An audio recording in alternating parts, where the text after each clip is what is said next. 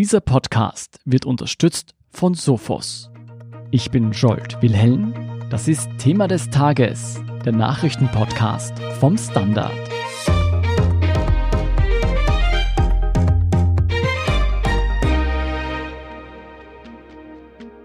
Unsere Erde wird jeden Tag ein bisschen wärmer. Und, so klar muss man das sagen, wenn wir so weitermachen wie bisher, dann steuern wir Stück für Stück auf eine echte Katastrophe zu. Was jetzt geschehen muss und wer den Kampf gegen den Klimawandel verzögert, darüber spreche ich heute mit meinen Kollegen Philipp Bramer und Aloysius Wittmann. Sie berichten für den Standard von der 26. Weltklimakonferenz in Glasgow. Philipp, wo genau seid ihr gerade? Wir sitzen hier in einer Halle, kann man so sagen, unter Hunderten von Journalistinnen und Journalisten, die hier hochgezogen wurde, mitten in Glasgow. Und hier findet ja die 26. Weltklimakonferenz statt. Heute soll sie eigentlich aus sein, heute Freitagabend, aber sie wird wahrscheinlich noch länger dauern, weil eben noch verhandelt wird. Stimmt es denn, dass ihr mit dem Zug nach Glasgow gefahren seid? Ja, das stimmt. Wir sind mit dem Zug nach Glasgow gefahren. Das Klimaministerium hat uns eingeladen, das muss man auch als Transparenzhinweis sagen. Das ist jetzt nichts Außergewöhnliches, aber normalerweise findet es eben mit dem Flugzeug statt und dieses Mal war es eben der Zug und wir sind, glaube ich, 28 Stunden oder so mit dem Zug gefahren über Brüssel und dann durch das Meer hindurch nach London und dann nochmal nach Glasgow nochmal mit dem Zug fünf Stunden und jetzt genau sind wir hier. Das klingt ziemlich abenteuerlich, wenn du diese 28 Stunden Zugfahrt zusammenfassen müsstest. Was würdest du denn sagen? Ist die Bahn bereit, das Flugzeug zu ersetzen?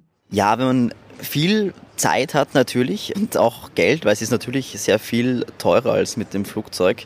Das liegt wahrscheinlich auch daran, dass die Bahn nicht wirklich konkurrenzfähig ist mit dem Flugzeug.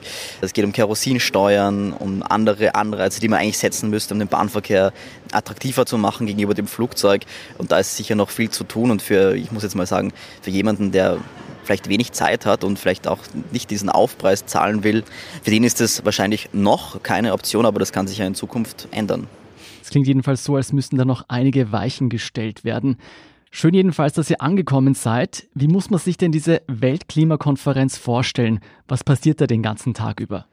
Ja, die Weltklimakonferenz dauert zwei Wochen lang und da wird über den Pariser Klimavertrag verhandelt. Der wurde ja schon 2015 beschlossen. Das war ja ein bahnbrechendes Ereignis damals. 192 Staaten haben sich darauf geeinigt, aber der ist eben noch nicht ausverhandelt. Da wird eben in Gruppen weiter verhandelt. Also die EU, die Inselstaaten, die afrikanischen Staaten, am wenigsten entwickelte Länder. Da wird in Blöcken verhandelt, weil wenn sich 192 Staaten einigen müssen, ist das ja gar nicht so einfach. Man kennt das vielleicht, wenn man äh, zu fünft oder zu zehnt im Freundeskreis eine Entscheidung treffen muss, dann ist das schon mal sehr kompliziert und ändert oft den Streit. Und wenn es 192 Staaten sind, dann ist es natürlich sehr viel komplizierter. Und da gibt es dann eben Untergruppen und Untergruppen von den Untergruppen, die dann wirklich nur kleinste Wörtchen diskutieren. Da geht es um sehr viel um technische Fragen, zum Beispiel, wie misst man einfach den Ausstoß von einer Fabrik oder so. Und da muss Einigkeit gefunden werden und das diskutieren vor allem Beamte, also Experten aus den Ministerien der verschiedenen Länder. Ein Verhandler hat mir gesagt, da wird diskutiert, was Staaten in welche Spalte von welcher Excel-Tabelle schreiben müssen. Und dann geht es natürlich auch sehr viel um politische Fragen. Also jeder hat eigentlich eine andere Vorstellung davon, wie man das 1,5 Grad Ziel, das hier in Paris festgelegt worden ist, erreichen will. Manche sagen, da müssen andere Länder zuerst was tun. Andere wollen als Vorreiter vorangehen, aber eben nur, wenn andere mitziehen. Es gibt eine Abschlusserklärung, die eben eigentlich für heute Abend erwartet wird, aber wohl noch länger dauert. Dass jetzt Länder versuchen, sich gegenseitig zu übertreffen bei ihren Klimazielen, ist mal gar nicht so schlecht, würde ich sagen. Aber habt ihr denn etwas Neues gelernt über den Klimawandel oder sieht es tatsächlich immer noch so schlecht aus wie bisher? Ja, also es gab ja, wie gesagt, im Vorfeld sehr viele Versprechen und äh, verschiedene Organisationen haben dann ausgerechnet, was denn passieren würde, wenn man diese ganzen Versprechen wirklich einhalten würde. Und da gibt es unterschiedliche Schätzungen. Das ist natürlich alles gar nicht so einfach zu erklären, weil es da auch immer einen einen Spielraum gibt, den man nicht vorhersagen kann, was das Klima so tut. Und da kommt man auf 2,1 Grad, auf 1,7 Grad, auf 1,8 Grad teilweise. Und das ist ein enormer Fortschritt natürlich, weil vor, ich kann mich noch erinnern, vor ein paar Wochen haben wir noch über 2,7 Grad geredet, die sich die Erde erwärmen könnte, wenn wir so weitermachen wie bisher. Und ja, jetzt ist man zum ersten Mal seit eigentlich überhaupt unter zwei Grad. Und das ist natürlich immer noch viel zu viel. Und es wird oft daran gezweifelt, ob da Kippeffekte mit einberechnet sind, also wenn zum Beispiel irgendwelche Permafrostböden auftauen und dann erst recht sehr viel CO2 frei wird oder wenn mehr Wälder abbrennen, die sind da teilweise noch nicht einberechnet, aber das sind aber alles, das muss man dazu sagen, nur Versprechen. Also die müssen alle erst eingelöst werden. Das ist noch nicht politisch umgesetzt, aber es ist zumindest ein kleiner Etappensieg. Luis, das sind jetzt mal viele Versprechen, aber worauf haben sich denn die Staaten im Kampf gegen die Erderwärmung bislang wirklich geeinigt? Geeinigt haben sie sich auf noch gar nichts, aber es gab ein paar gemeinsame Deklarationen und das kann man schon als Etappensiege bezeichnen. Zum Beispiel haben in der ersten Woche ungefähr 100 Staaten gesagt, sie wollen die Entwaldung stoppen bis 2030. Jetzt hat man schon vor mehr als zehn Jahren einmal gesagt, man will die Entwaldung bis 2030 stoppen. Jetzt sagt man es noch einmal, aber immerhin sind diesmal auch große Länder wie Brasilien und Russland und Kanada dabei. Also die Unterzeichner, die ähm, repräsentieren fast die gesamte Waldfläche des Planeten, oder zumindest einen sehr, sehr großen Teil. Es gibt Hoffnung. Es gab noch andere Deklarationen, zum Beispiel angeführt von USA und der EU, gab es eine Deklaration von rund 100 Staaten zur Reduktion der Methanausstöße. Wir wissen, Methan ist ein Treibhausgas, das viel klimaschädlicher ist als CO2 aber das nicht ewig in der Atmosphäre bleibt, das relativ schnell wieder abgebaut wird. Das heißt, da hätten wir einen Hebel, um die Erderwärmung relativ spürbar auch zu bremsen. Dann gab es eine Deklaration zum Aus von Verbrennungsmotoren. Das haben 24 Regierungen mitgetragen, darunter die österreichische. Da sind auch sechs große Automobilkonzerne mit dabei. Da fehlen aber große Länder, da fehlt auch Deutschland. Also man muss schauen, inwiefern das dann wirklich umgesetzt wird. Und es gab auch eine ganz überraschende Wende. Mittwochnacht wurde bekannt, dass die USA und China gemeinsam kooperieren wollen, um äh, die Erderwärmung einzudämmen. Wir erinnern uns, eine bilaterale Absprache 2014 hat eigentlich den Weg geebnet für das Pariser Klimaabkommen dann im Dezember 2015. Es ist zumindest ein Zeichen, auch dass die USA zurück sind und dass China bereit ist, mit den USA zu sprechen. Aber wie gesagt, das sind alles Deklarationen, die sind freiwillig. Wirklich entscheidend ist, was am Ende in der Abschlusserklärung drin steht. Da wurde gerade heute ein neuer Entwurf veröffentlicht. Also der erste Entwurf, der sah zum Beispiel vor, dass man raus aus Kohle soll und dass fossile Subventionen abgebaut werden soll. Es sah halt auch vor, dass die Klimaziele bis 2022 nochmal nachgeschärft werden müssen. Das war alles noch ein bisschen vage. Muss man schauen, was da drin steht am Ende. Ich würde sagen, wir machen hier eine kurze Pause und schauen uns nachher an, wer den Kampf gegen den Klimawandel behindert und was das für unsere und die Zukunft unserer Kinder und Enkel bedeutet. Oftmals werden Cyberangriffe heutzutage als sogenannte Blended Attacks durchgeführt, die maschinelle und menschliche Angriffstechniken kombinieren. Threat Hunter enthüllen diese verborgenen Gegner, indem sie sich an verdächtigen Ereignissen, Anomalien und Aktivitätsmustern orientieren.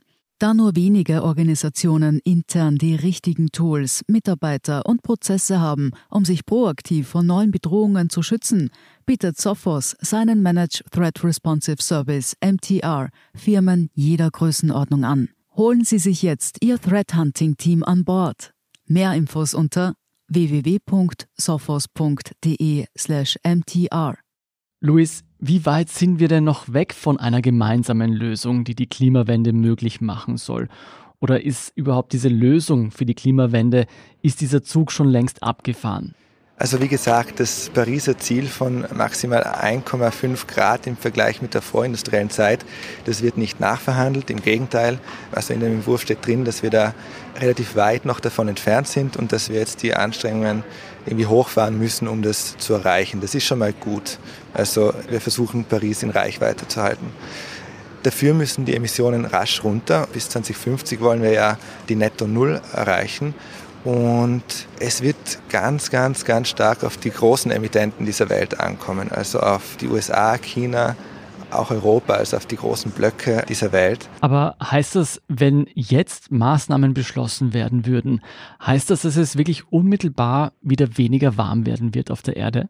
Naja, also fest steht, dass es bis 2050 und bis zum Jahr 2100 sicher heißer werden wird. Es wurde ja bereits schon um 1,1, 1,2 oder sogar 1,3 Grad wärmer seit der vorindustriellen Zeit.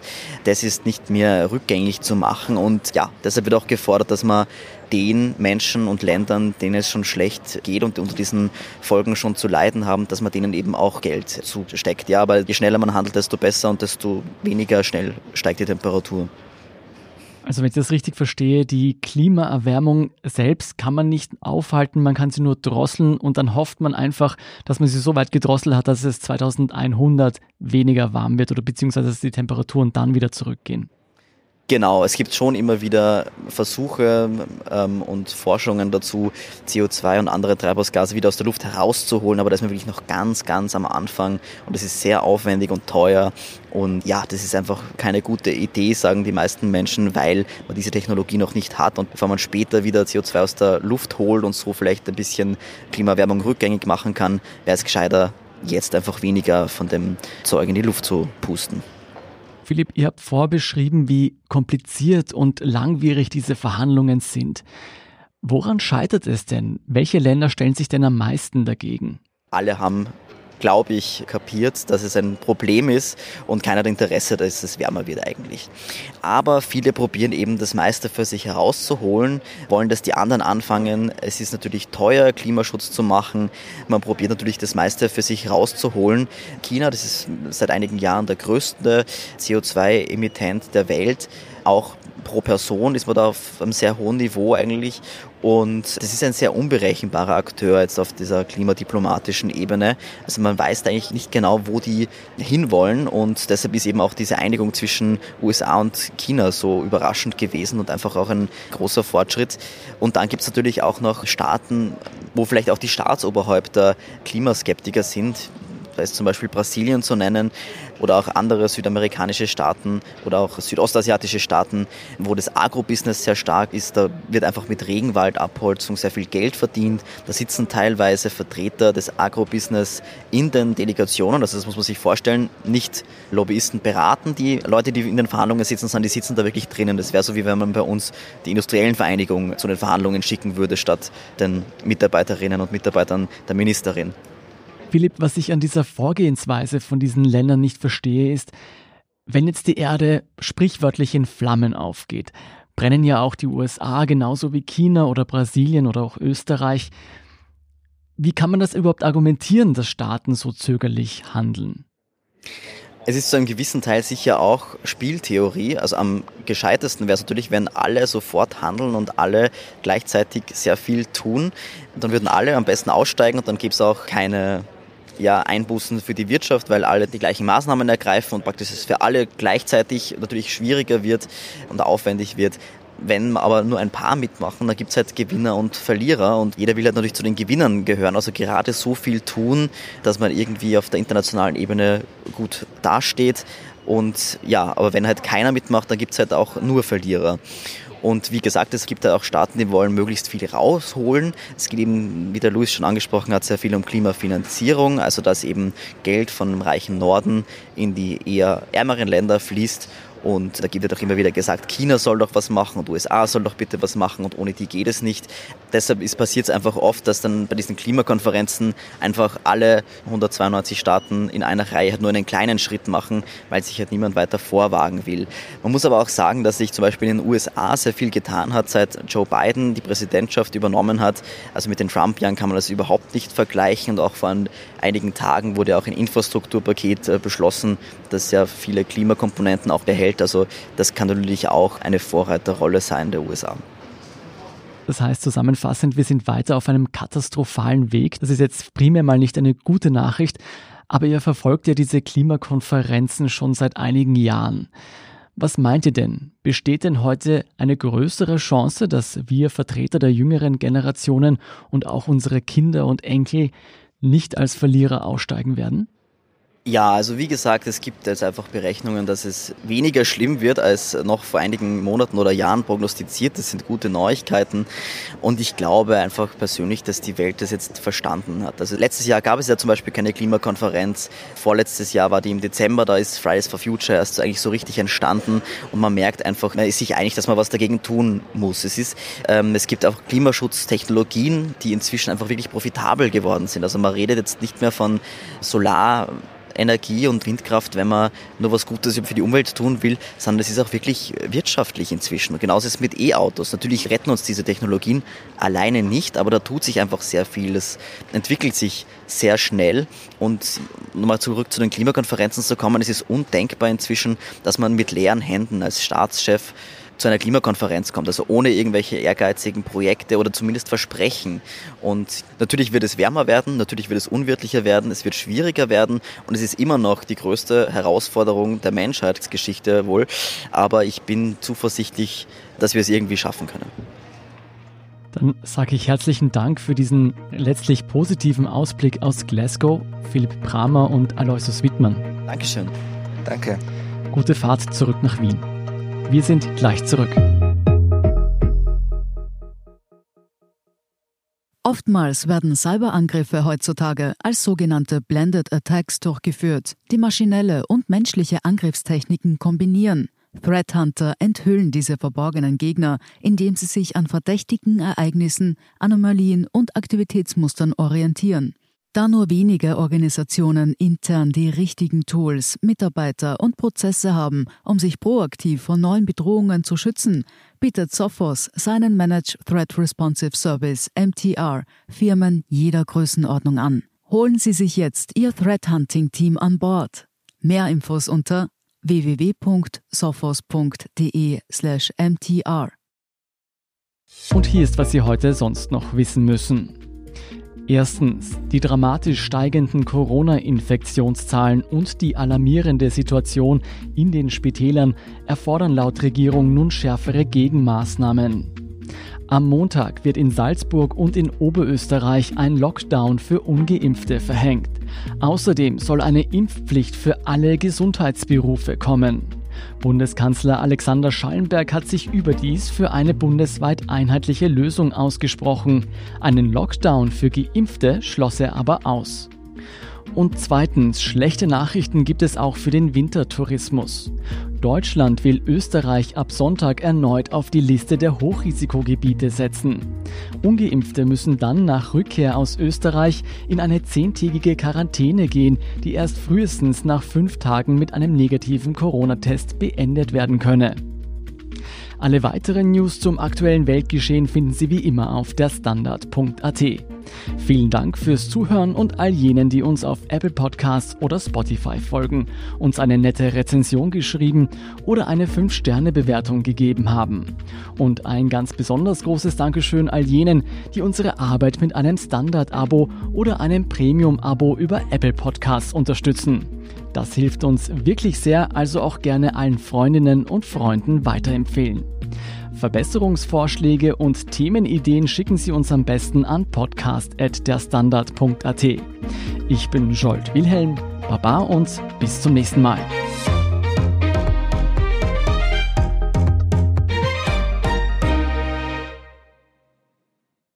Oftmals werden Cyberangriffe heutzutage als sogenannte Blended Attacks durchgeführt, die maschinelle und menschliche Angriffstechniken kombinieren. Threat Hunter enthüllen diese verborgenen Gegner, indem sie sich an verdächtigen Ereignissen, Anomalien und Aktivitätsmustern orientieren. Da nur wenige Organisationen intern die richtigen Tools, Mitarbeiter und Prozesse haben, um sich proaktiv vor neuen Bedrohungen zu schützen, bietet Sophos seinen Managed Threat Responsive Service MTR Firmen jeder Größenordnung an. Holen Sie sich jetzt Ihr Threat Hunting Team an Bord. Mehr Infos unter www.sophos.de/mtr